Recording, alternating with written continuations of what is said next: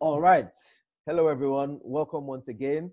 Thank you so much for joining in. Um, today, we'll be having onboarding series. We'll be having the onboarding session for series four, the rise of institutions. Um, yesterday, we spoke about um, series three, the matrix, where we proposed uh, the design of an enabling environment and an economic ecosystem for value creation, right? As opposed to the existing systems that we have basically for just um, scholarly competence and academic um, abilities, right? So today we'll be discussing um, series four, right, in the Venture Matrix of the Future of Africa project series. And we'll be discussing the rise of institutions. And this is very important because we need to understand that beyond creating an enabling environment, beyond creating an environment that supports value creation, we also need to increase the social health of every community for an economic revolution to be sustained. In simple terms, if we have economic prosperity and people are not changing in social in their social um, dispositions, in the way they think, in the way they act, in the way they behave as a community, right? It's easy for us to lose that outcome that we so desire. Let me give you an example. I don't know if people have heard of this gist where people say if we transfer the whole of Nigeria as it is right now to the US and we transfer US into Nigeria, then Nigeria will become today's US and then the US will be downgraded into today's Nigeria. Right? If you've heard that kind of gist before, please let me know in the comment section and say yes, yes, yes, you can relate. Right? And then once you do that, once I see those messages, we'll jump right into the day session.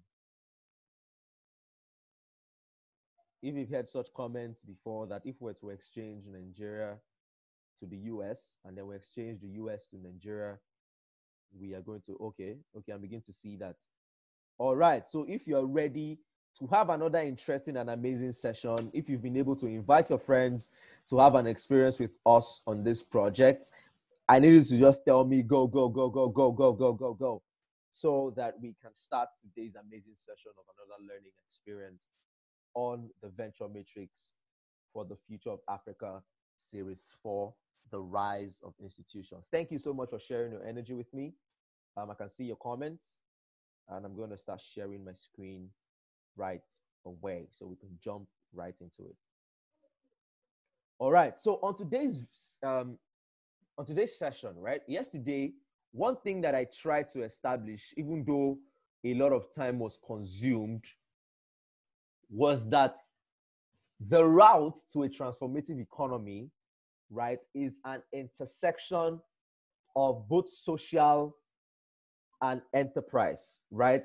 So one thing I wasn't able to spell clearly in the article, which I'm going to rewrite, not not rewrite, but add, is that we need more social entrepreneurship. But I think, yeah, I think I made that point actually when I was discussing in series two, when I said the major problem with entrepreneurship in Africa and its effect on the economy is that we don't have enough social entrepreneurship, right? So, right here, we'll be discussing the underlying mechanisms, the underlying systems that make up, that make social entrepreneurship profitable, that make social entrepreneurship a sustainable way to the future, that makes social entrepreneurship an ex, an interesting and exciting way to build the future of Africa as young people. So we need to apply business principles, technological principles to solve social issues.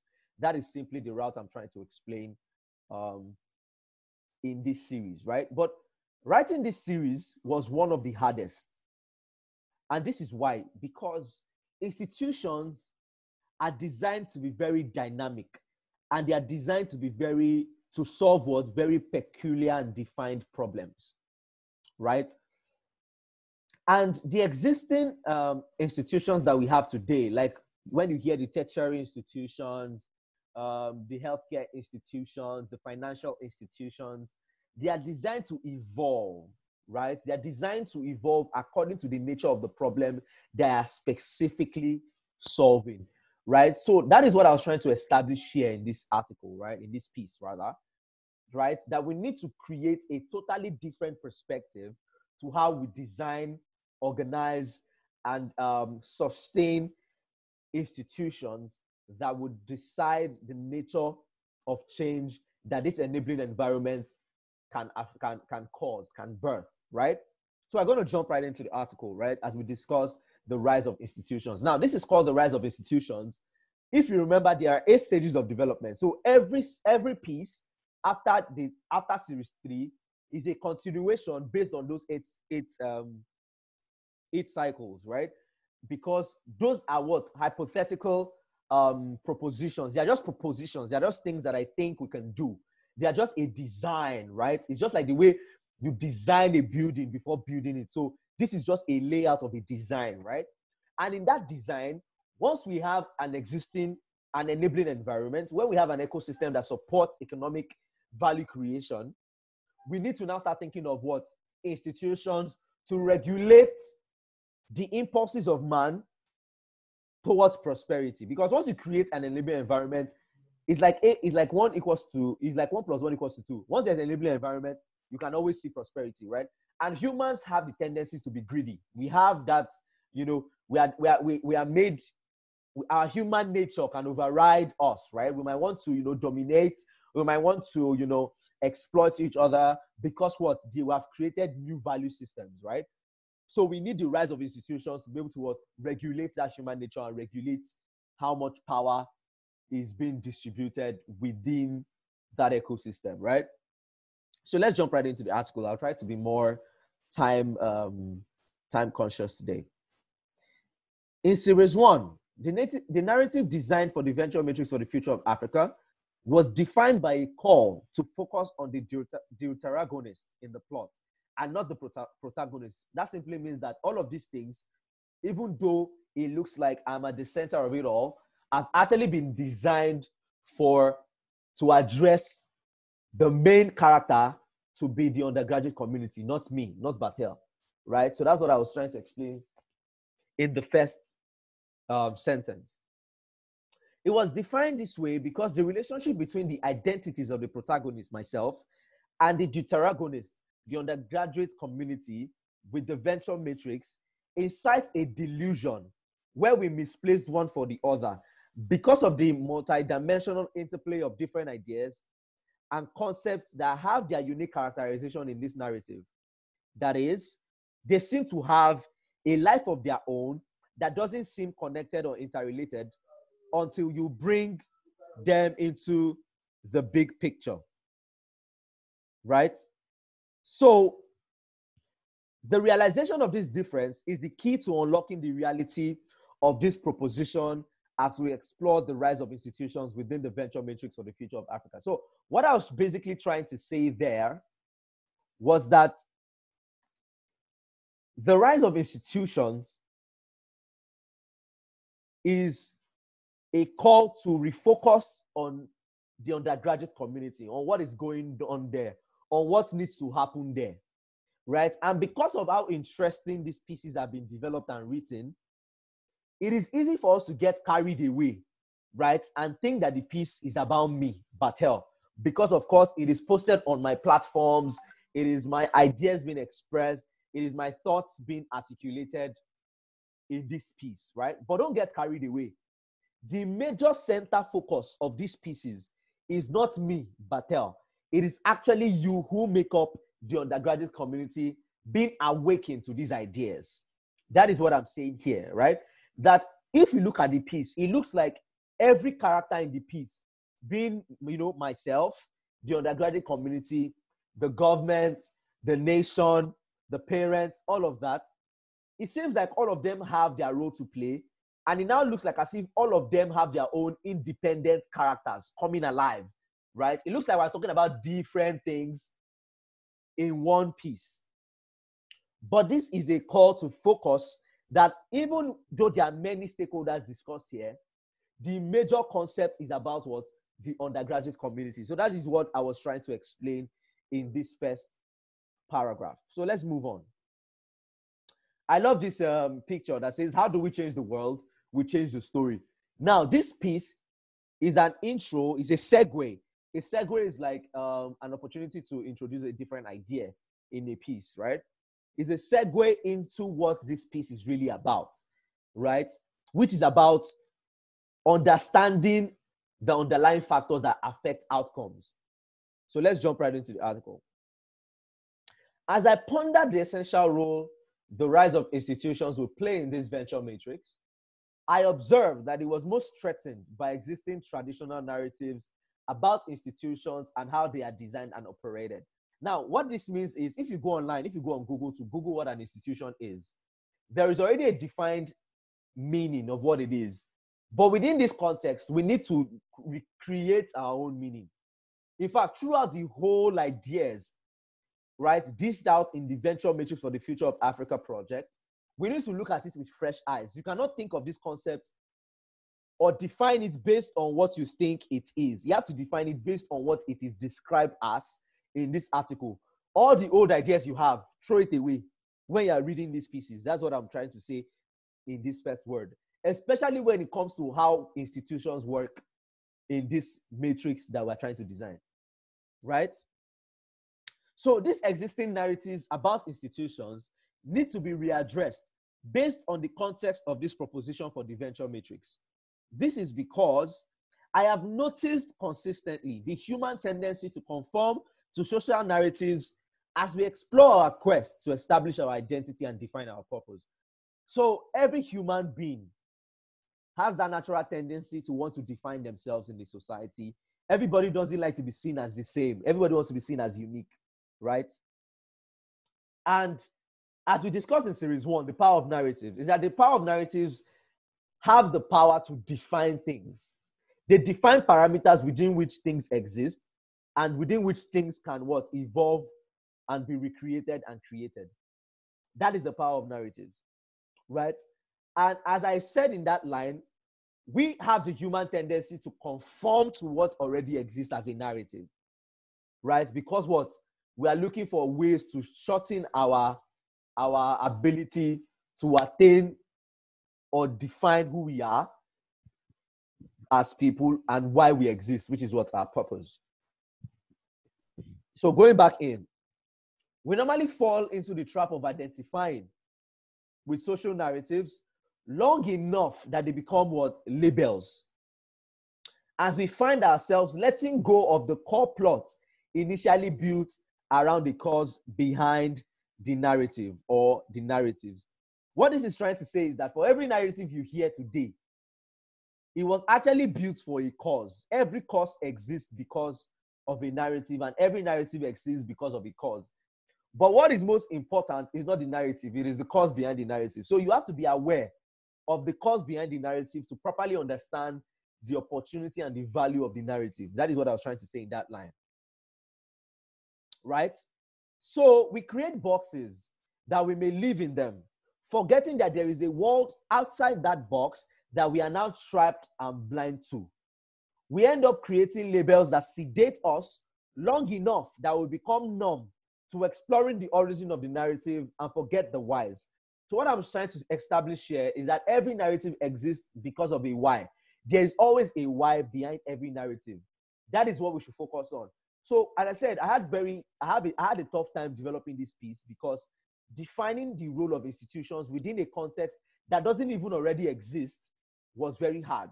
So, I decided to focus on explaining why we need institutions within this environment instead of giving a, a blueprint of what the, the institution itself should be, compared to other pieces where I give definite blueprints for what I think what should be. Do, do you understand? Please, can you mute yourself, Timothy? Please, can you mute yourself? I should not be saying this by this time.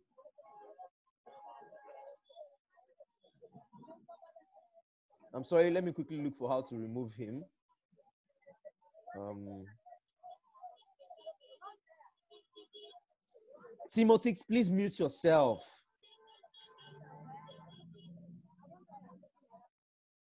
Wow.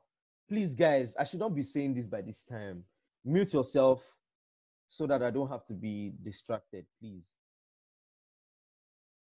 All right, sorry about that. Um, so, as I said, as I pondered on the essential role the rise of institutions will play in this venture matrix, I observed that it was most threatened by existing traditional narratives about institutions and how they are designed and operated. These existing narratives about institutions need to be readdressed based on the context of this proposition for the venture matrix. No, so that's what I was trying to say, right? That most times in the existing in this world that we have, institutions always rise after innovation, after the new thing has been done. Right? So what I was trying to say here is because what I'm offering is totally different, we need to also think differently about how to design institutions in this world I'm asking that we should create. Do you understand? Now, this is because, um, oh yeah, so we normally fall into the trap of identifying with social narratives long enough that they become labels. As we find ourselves letting go of the core plot built around the cause behind the narrative. So I was say, trying to say, let us always focus on the why when we want to develop these institutions rather than the institution itself so that we can easily evolve um, in the development of these institutions. Right? Ah, hey, God. Please, who is not mute now, guys? This is actually really frustrating, guys. Please let us mute ourselves. I think it's the guys on Google Meet. I think maybe from now on we'll just be we'll just be we'll only be using Zoom because I cannot deal with this, please. So as I was saying, right, um, we end up creating labels that sedate us long enough that will become numb to exploring the origin of the narrative and we forget the whys. The why is the creative source and the resource of every narrative that has impacted us as humanity and define the seemingly different realities of our, of our version of the world. To explore the rise of institutions, we will need to be more focused on establishing the why of this narrative, while the rise of institutions will spring forth from here. So, what I was trying to say here is that we need to focus on the why rather than what should be, right? When we're trying to think of creating institutions for this matrix. I, for one, have always been driven by narratives, seeking to understand them enough to change them, or better still, present a superior argument that provides a conversation about what they are actually about, what they should be, and what they should become. So that is why that is how me I treat narratives. I always question them. One of soft narratives of interest is the narrative about young people and their development to explore the growth potential of Africa. Now, we will go into the existing narrative proper, proper about young people, right? And we'll notice that there are two, two sides of that conversation. So let me just read this part so that I can properly explain, right? So, as I said, about narratives, right? So there are two sides of the conversation about the narrative of young people across sub-Saharan Africa. Now we're, we're going into understanding the why for the rise of institutions. There are two sides to the conversation about the narrative of young people across sub-Saharan Africa, which are the value creation side and the talent supply side. This same reality about presenting a superior argument ignited my quest into developing a venture matrix for the value creation side of the conversation in 2017, but it didn't seem to be a relatable reality. So, what I was trying to say is, I had observed this thing about narratives since 2017. I noticed that whenever I was talking to employers or talking to creators, they always talked about young people as talents. They never really addressed them as creators of solutions. They just always saw them as talents, right? So there were two sides to this conversation about young people um, in this ecosystem, which is what is either you're a talent, right, or you're a value creator. But most times the narratives have not been defined and skewed towards young people in the undergraduate community as talents. That is why you have people sourcing for talents from university. People don't source for value creators from the university, right? And that is what this venture matrix wants to wants to address. And I was saying here that I noticed this in 2017, but people could not relate to the idea because what it was still very early at the time, right? It was not a relatable reality. But however, in 2018, I decided to explore. So when I noticed that it was not a it was not a clear idea at the time, I decided to still explore what makes this talent supply side the existing narrative. You know, as I said earlier in this piece, once I hear, I love narrative. I've always been driven by narratives. But once I hear a narrative, I want to understand why. Why is a narrative? Why do people just see undergraduates as talents? Why don't they see, see them as entrepreneurial talents or as value creators, even though they are creating value? Why don't they give them that accord? So I decided to explore the talent supply side of the existing narrative in 2018, which directly affects the education value chain and gave rise to the edtech market about undergraduates. So there's something called the edtech market, right? Which is always trying to what solve the challenges in the educational system and give it enough value creation. Sorry, and create enough value for talents from that um, supply, right? To be appealing to the demand coming from the corporate organizations um, in, in this our economic ecosystem.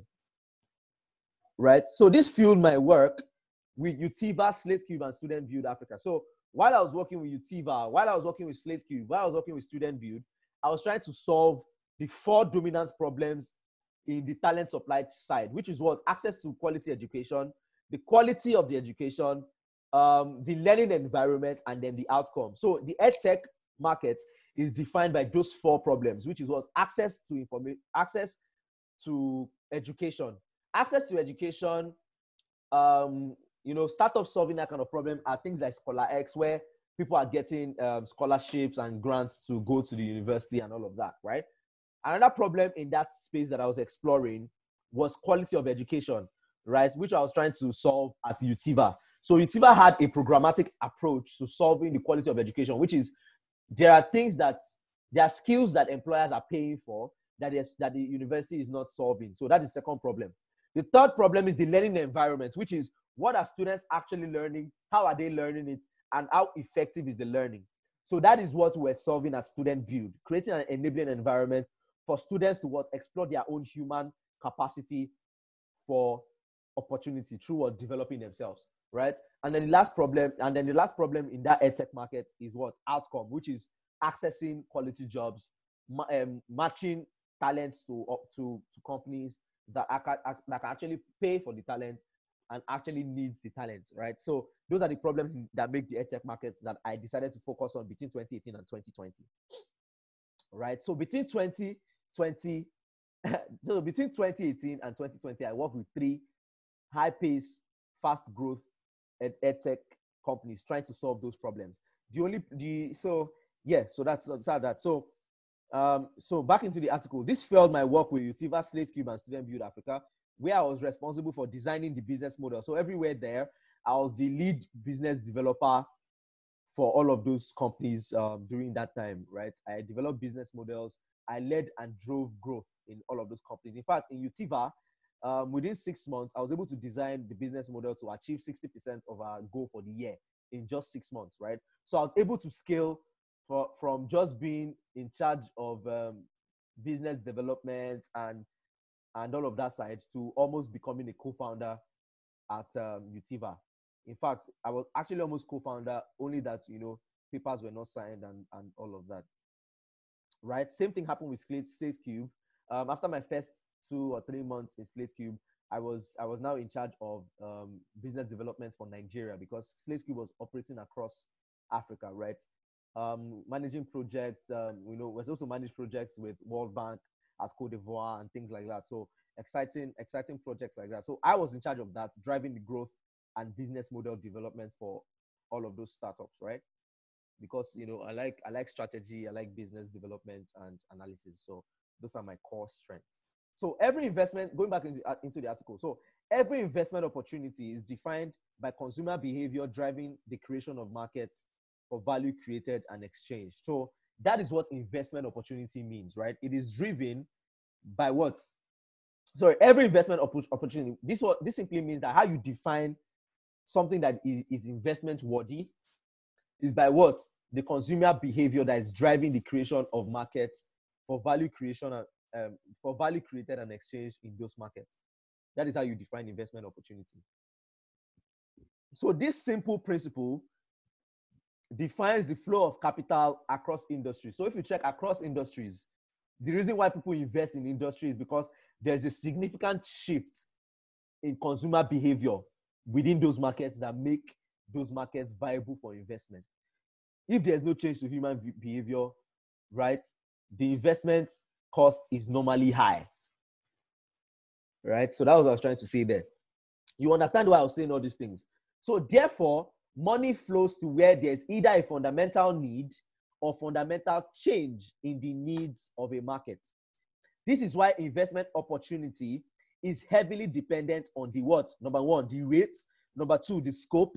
And number three, the size of change within a market, right? So understanding this principle was the index, was how I was measuring opportunity, you know, working with those startups, the business models I was developing, the all of those things, the business architecture I was designing. All of that was designed on what? The changing behavior within that edtech market at the time. Right? So understanding this simple principle was the index for my ability to predict the projections of the edtech market in 2018. So while I was at those companies, I made it clear that the market was not ready, that the market was what two years ahead of itself. So we needed to spend more time what exploring other markets, designing a business model, exploring what the business model can actually be to define our routes to profitability. That was what I was trying to explain here. Like, let me just read. So understanding this principle was the index for my ability to project the projections, to predict the projections of the edtech market in 2018 as I worked with Utiva. So Utiva, I already knew that we are a little early to market. Um, and by 2018, I already knew that by 2020 was when we needed um, to be more aggressive in that market. And secondly, right, um, it made me realize that assuming I had a better understanding of this conversation before joining those companies, I would have understood the kind of problems that were creating opportunities at the time. So, as at 2018, the problem that needed to be solved first was access. That is why Scholar X was able to easily scale and blow in 2018. Right? So, as I said, those four problems needed to be solved accordingly. So, solve access to, to, to problems first. Once people can access education easily, you can now solve the quality of education. Once people can now access quality education, you can now sort what they are learning, the learning environment, and how they are learning it. Once that has been solved, you can now solve what their access to jobs and opportunity creation. That's what I was trying to basically establish here, right? So at the time, the edtech market was in its pre-infancy stage. So every market has what they call um, the life cycle of every market, right? So you have the pre-infancy stage, the infancy stage, the growth stage, the decline stage, and then the death stage, right? So if you map that graph, you you will see those things on that, right? So working with Utiva, right, at the time was still at the pre-infancy stage. So the business model needed to be developed on the go, right? So at the time, the edtech market was in its pre-infancy stage and not investment friendly. So to, to invest in edtech at the time was more risky. If you wanted to invest at the time, you invest in things like Scholar X. That's why Scholar X was was able to easily raise funds and um, easily scale products, easily scale as a business, right? So you need to always understand the life cycle of every business for you to be able to understand the investment opportunity and what problem needs to be solved at what time. So at the time, the edtech market was in its it was in its pre-infancy stage, and it was not investment friendly because the edtech market was immature with more non-consumers. Remember the concept of non-consumers, right? So the, the market market maturity is defined by how much consumers you have to how much non-consumers you have. So in those in those stages, right, consuming educational products that were digital or that had disruptive business models was very was very low, right? Because what they were not people that could afford it. So we had more non-consumers than consumers. That's why the market was what immature. That's why the problem that needed solving first was access to, to education, which is what people funding people to go to school, right? If you remember our statistics, um, in in the case right? You see how many people were out of school, right? So those people needed to first get into school for us to be able to explore other aspects of the opportunity. That's what I was trying to basically say there. Right. So we had more non-consumers than consumers. So the edtech market opportunities are defined by four major channels of change, respectively, which are, so as I've already explained, which are what? Access to learning opportunities. For example, the type solved by what Scholar X, Number two, learning program model or, or learning model. For example, this kind of problem solved by what? EduBridge and Utiva, right? Number three, the learning environment, the kind of problem solved by what? By Student Build Africa. And number four, the learning outcomes, the kind of problem solved by Slate Cube. So even when I was at Slate Cube also, the market was not ready for the for the kind of product Slate Cube was offering. That is why when I joined Slate Cube, you know, as part of the conversations about moving operations to South Africa instead of starting in Nigeria. They can establish, I, I propose that they could establish operations in Nigeria, but the target audience, the target market should be what South Africa and the rest, because South Africa was what a more mature market. They had more, more consumers than non-consumers. That is why Slate Cube was, you know, finally moved to South Africa as the headquarters. Right. So according to this analysis, Scholar X was the most viable investment ready solution at that time based on what the evolving need that is non-consumption of education innovation solved through scholarships. That's what scholar x was doing. And others were too early to market. So at the time i was at utiva we're too early to market. At the time i was at slate we we're too early to market. The only time that we were i was able to make a better decision that fits the market's need at the time was when i was co-founder of Student Build Africa because at the time those two problems had been solved by these innovation companies, and then now we could now solve the problem of a learning environment because people were ready and able to learn. So we can now create an enabling environment to make sure that their learning was what was was better. So joining Student Build was a very strategic decision that paid off. So as you can see the image, right? There are two sides of this conversation about the value placed on young people. Either as what talent supply or as value creators. So back into the article. As I transitioned across the high growth startup companies, one reality was consistent across every business model explored with, in, with the innovations deployed for the undergraduate community, which was that they were an immature and non-consumer based market. And this reality did not easily validate the business models we were building at the time. So most of the time we had to either pivot so so that I'm saying. So most most of the times we have to either pivot or either pivot the market, like oh sorry. So so most of the times we had to pivot, either pivot the market like Utiva, or pivot the product like Slate Cube, or part or pivot the business model like Student Build Africa to stay competitive and it worked. So what I'm trying to say is when we noticed in 2018 that the market was immature, right? Right? So for Utiva, we had to what pivot what Utiva is from serving undergraduates to serving what entry level um, start um, to corpers and entry level um, talents, right? So that is why today, if you notice um, Utiva's business model, the people that attend Utiva's um, classes are people who are working, who are entry level, and they're trying to upskill um, their self, or people who have just finished from the university and are what are corpers because what they're looking for jobs, so they need these skills.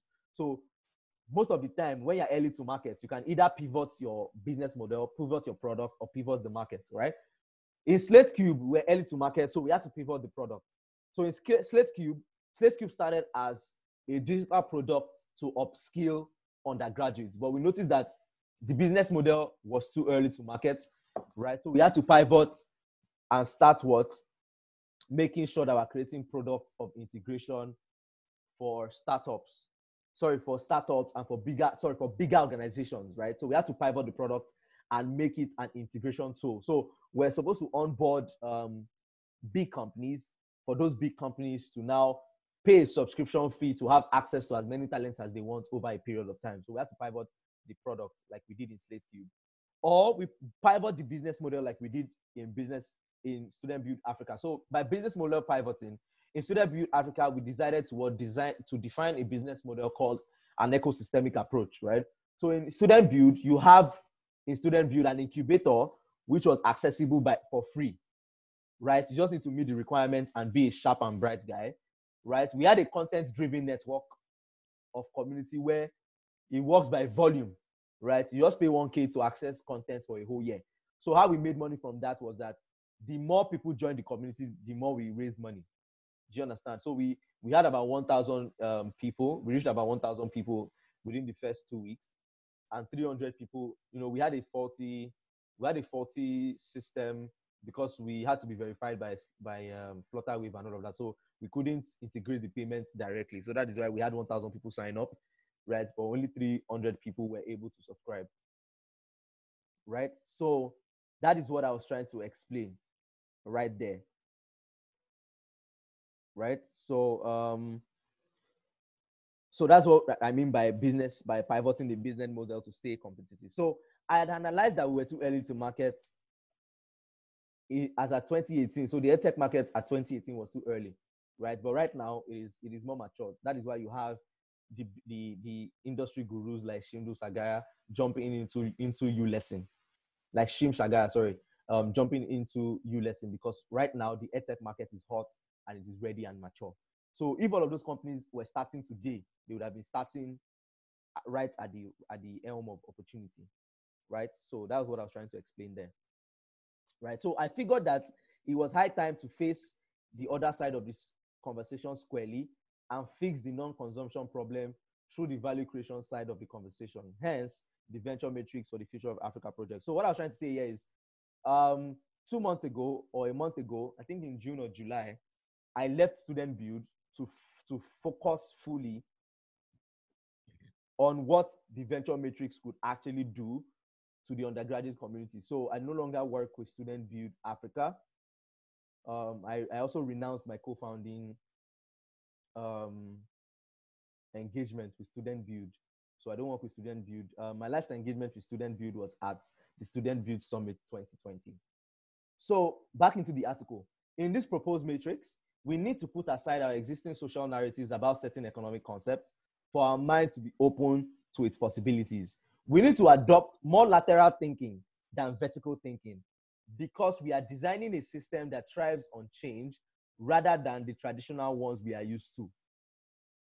That I that either resist that either so I'm saying that um that that either resist change or wait for change to happen. So what I was trying to say is that we need more lateral thinking. Lateral thinking is more dynamic, more diverse um, than vertical thinking, thinking one way.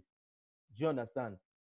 Right? You can read up more on that to understand what that concept means, right? So this matrix is designed to establish an equilibrium between the change happening outside it and the change happening within it.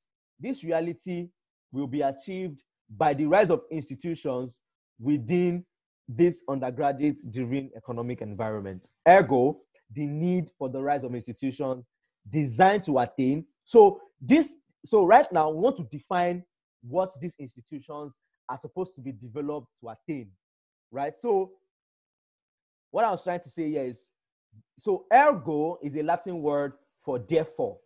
So this means therefore the need, but it's also an intelligent way I used to introduce um, the, fin- the, the, the title of the final um, piece which is also titled Series 7 Ergo. So, ergo, therefore, the need for the rise of institutions designed to what? Number one, attain. Number two, democratize and distribute political, social, and economic power through emergent communities built from the matrix to balance economic outcomes for everyone under the statewide parameters.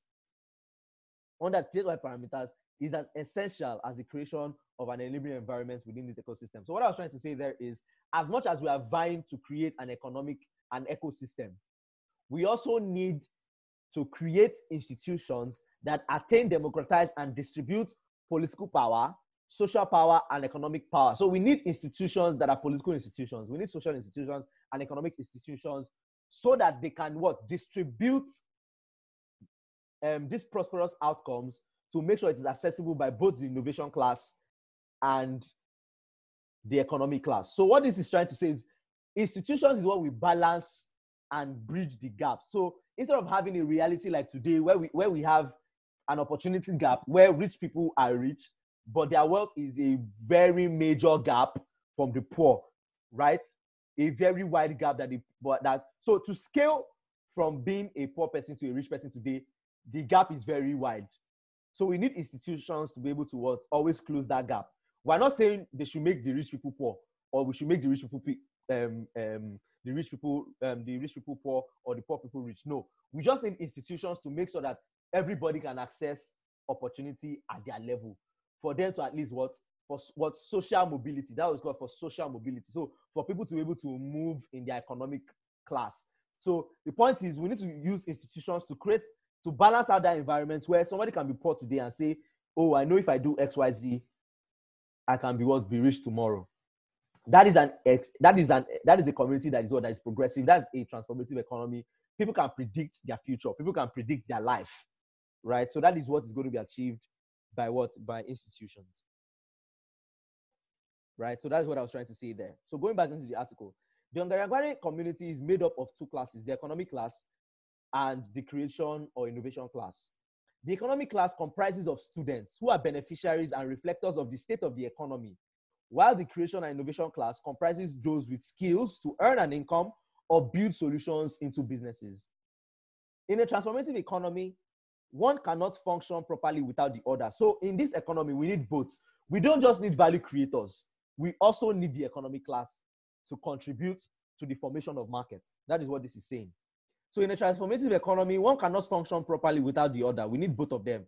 And this is what the rise of institutions would seek to achieve through the archetypal, um, archetypal three Ps policies, projects, and partnerships exposed to us in series two. What this whole paragraph is basically saying is that everybody has a role to play. Even if you are not a creator or an innovator, we need you because who are the creators creating for, if not for the economic class? And who are the economic class um, experiencing, if not for what the innovative class is what creating. So we need those two parts of the. So every undergraduate community is made of those two parts, right? So the the innovator class will only make up 20% of that community, while that community is, is majorly made up of 80%. So we need those two for us to have what a robust economy within our universities, an economic model within our universities. So let's go right in.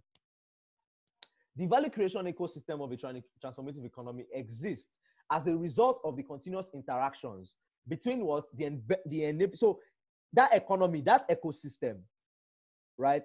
Sorry, that economy, a transformative economy is just a combination of what an enabling environment and what an ecosystem, an economic ecosystem.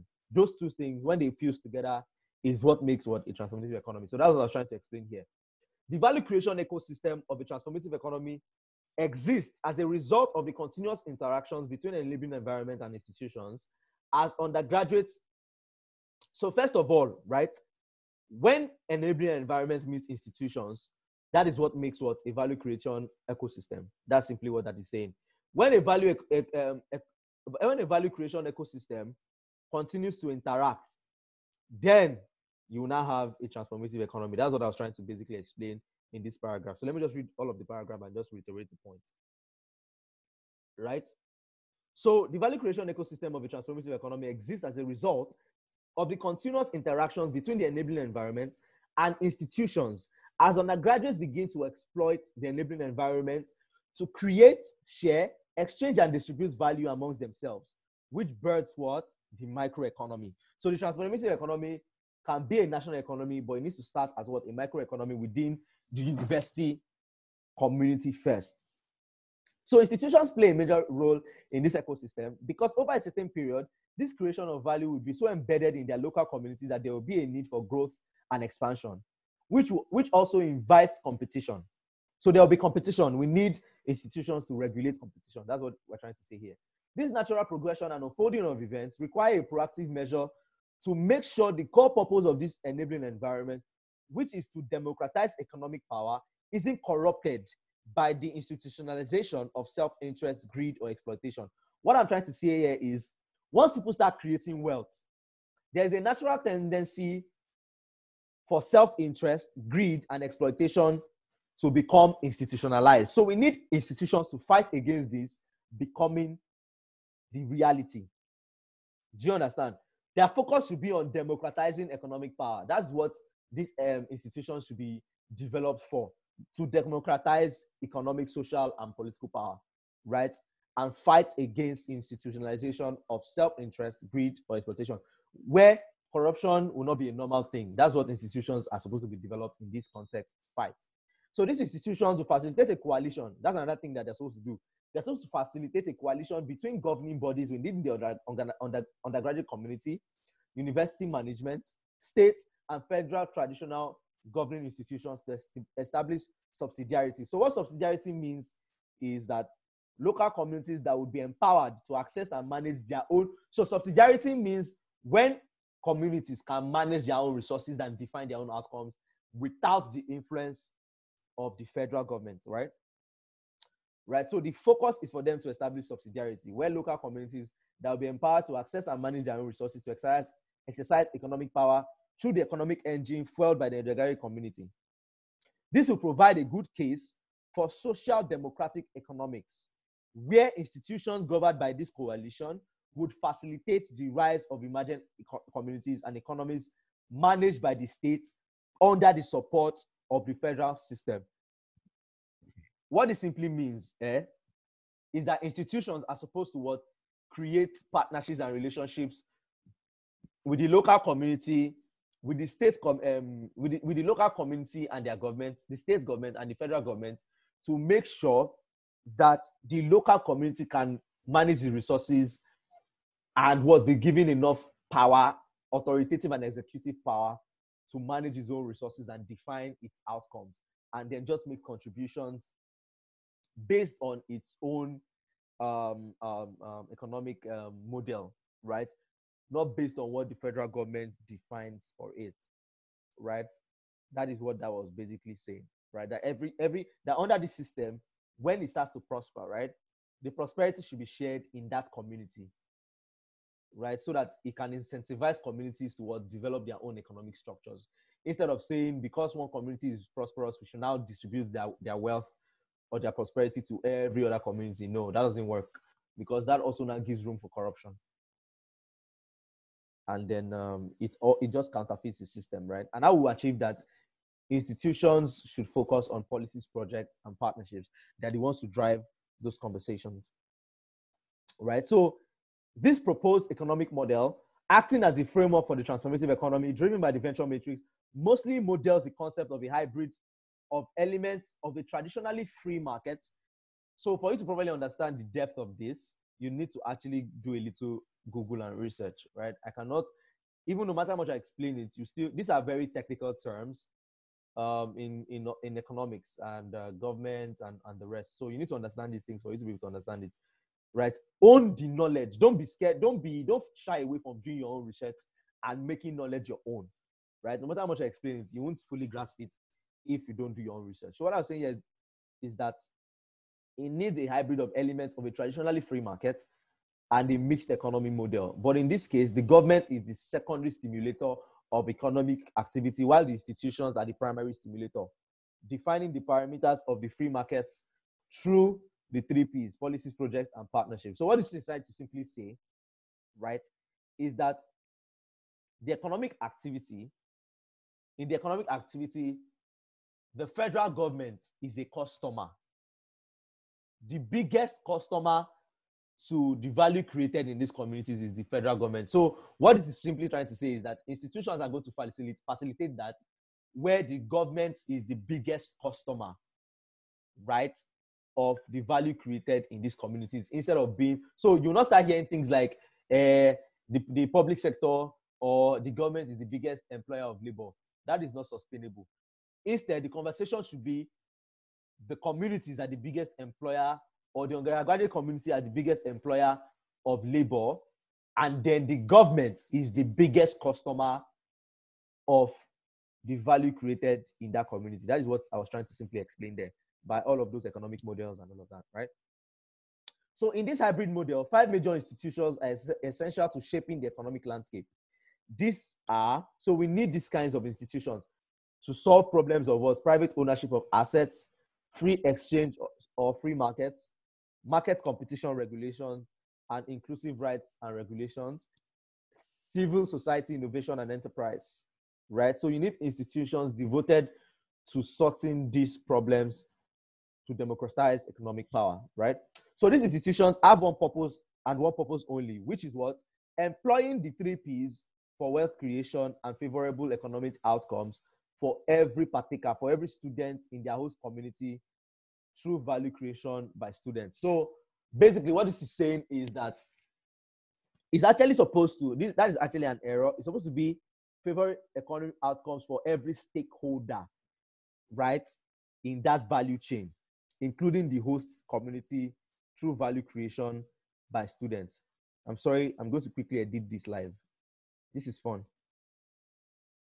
I don't I don't like procrastination, so I'm going to edit this live. right? Um, we're still on time, so I'm able to do this. So as I said, right, um,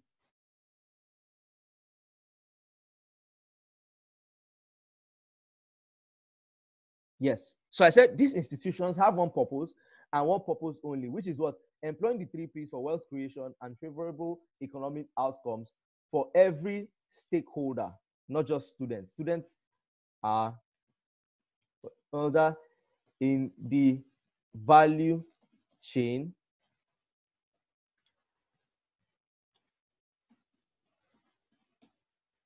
hosted in a local community. A local community through, val- through value creation by the undergraduate community. So I think I've already been able to co- communicate what I was trying to say here, right? So I'm just going to save this and have it um, published.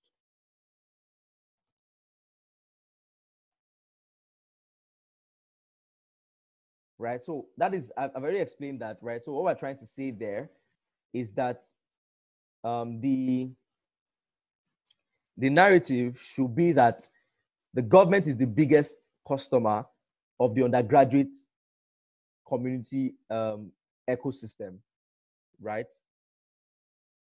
And then the institutions are meant to what make that happen by employing the three P's for wealth creation and favorable economic outcomes for every stakeholder within that value chain hosted within that local community. So this is to be attained by the achievement of three objectives. So the three objectives that the, the institutions are supposed to attain are number one, governance, risk management, and compliance. Those are what the, the major objectives that every institution will be evaluated by, right? So the purpose and objectives of the major institutions will be established by the three P's, which are policies, projects, or platforms, and then partnerships, right? I purposely didn't explain this here because also this will be properly explained what in the book that will be published in the last week of September. So I'm going to publish a book based on this project in the last week of September that will be readily available to anybody who can purchase it. So the rise of, of institutions. So as I said, what we're trying to do here today is establish the why. Why do we need the rise of institutions rather than giving a blank um, layout of what the institutions should be? Even though I've already still given at least define the objectives, define the purpose, define the functions, define how they will work, right? That's what I was able to do here. So the rise of institutions is an essential system to ensuring that the end goal of creating an enabling environment in a vibrant value creation, value creation ecosystem within our tertiary institutions is to achieve a transformative economy. So we just want to help them focus, which we explained earlier as an economy with markets where the producers create value for the customers, for the consumers, and the consumers create market value for the producers.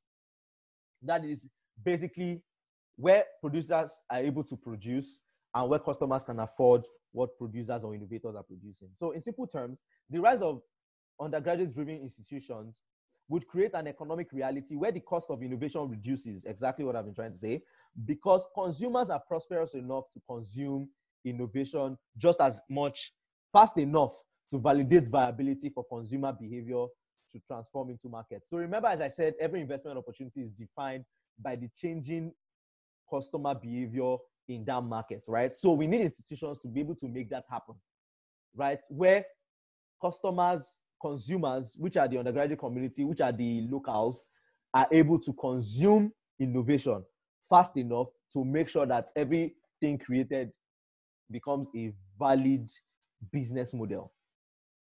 So in this economy, creators are incentivized to create value that makes customers prosperous. Remember, as I said, the business model here is to empower the customers, right?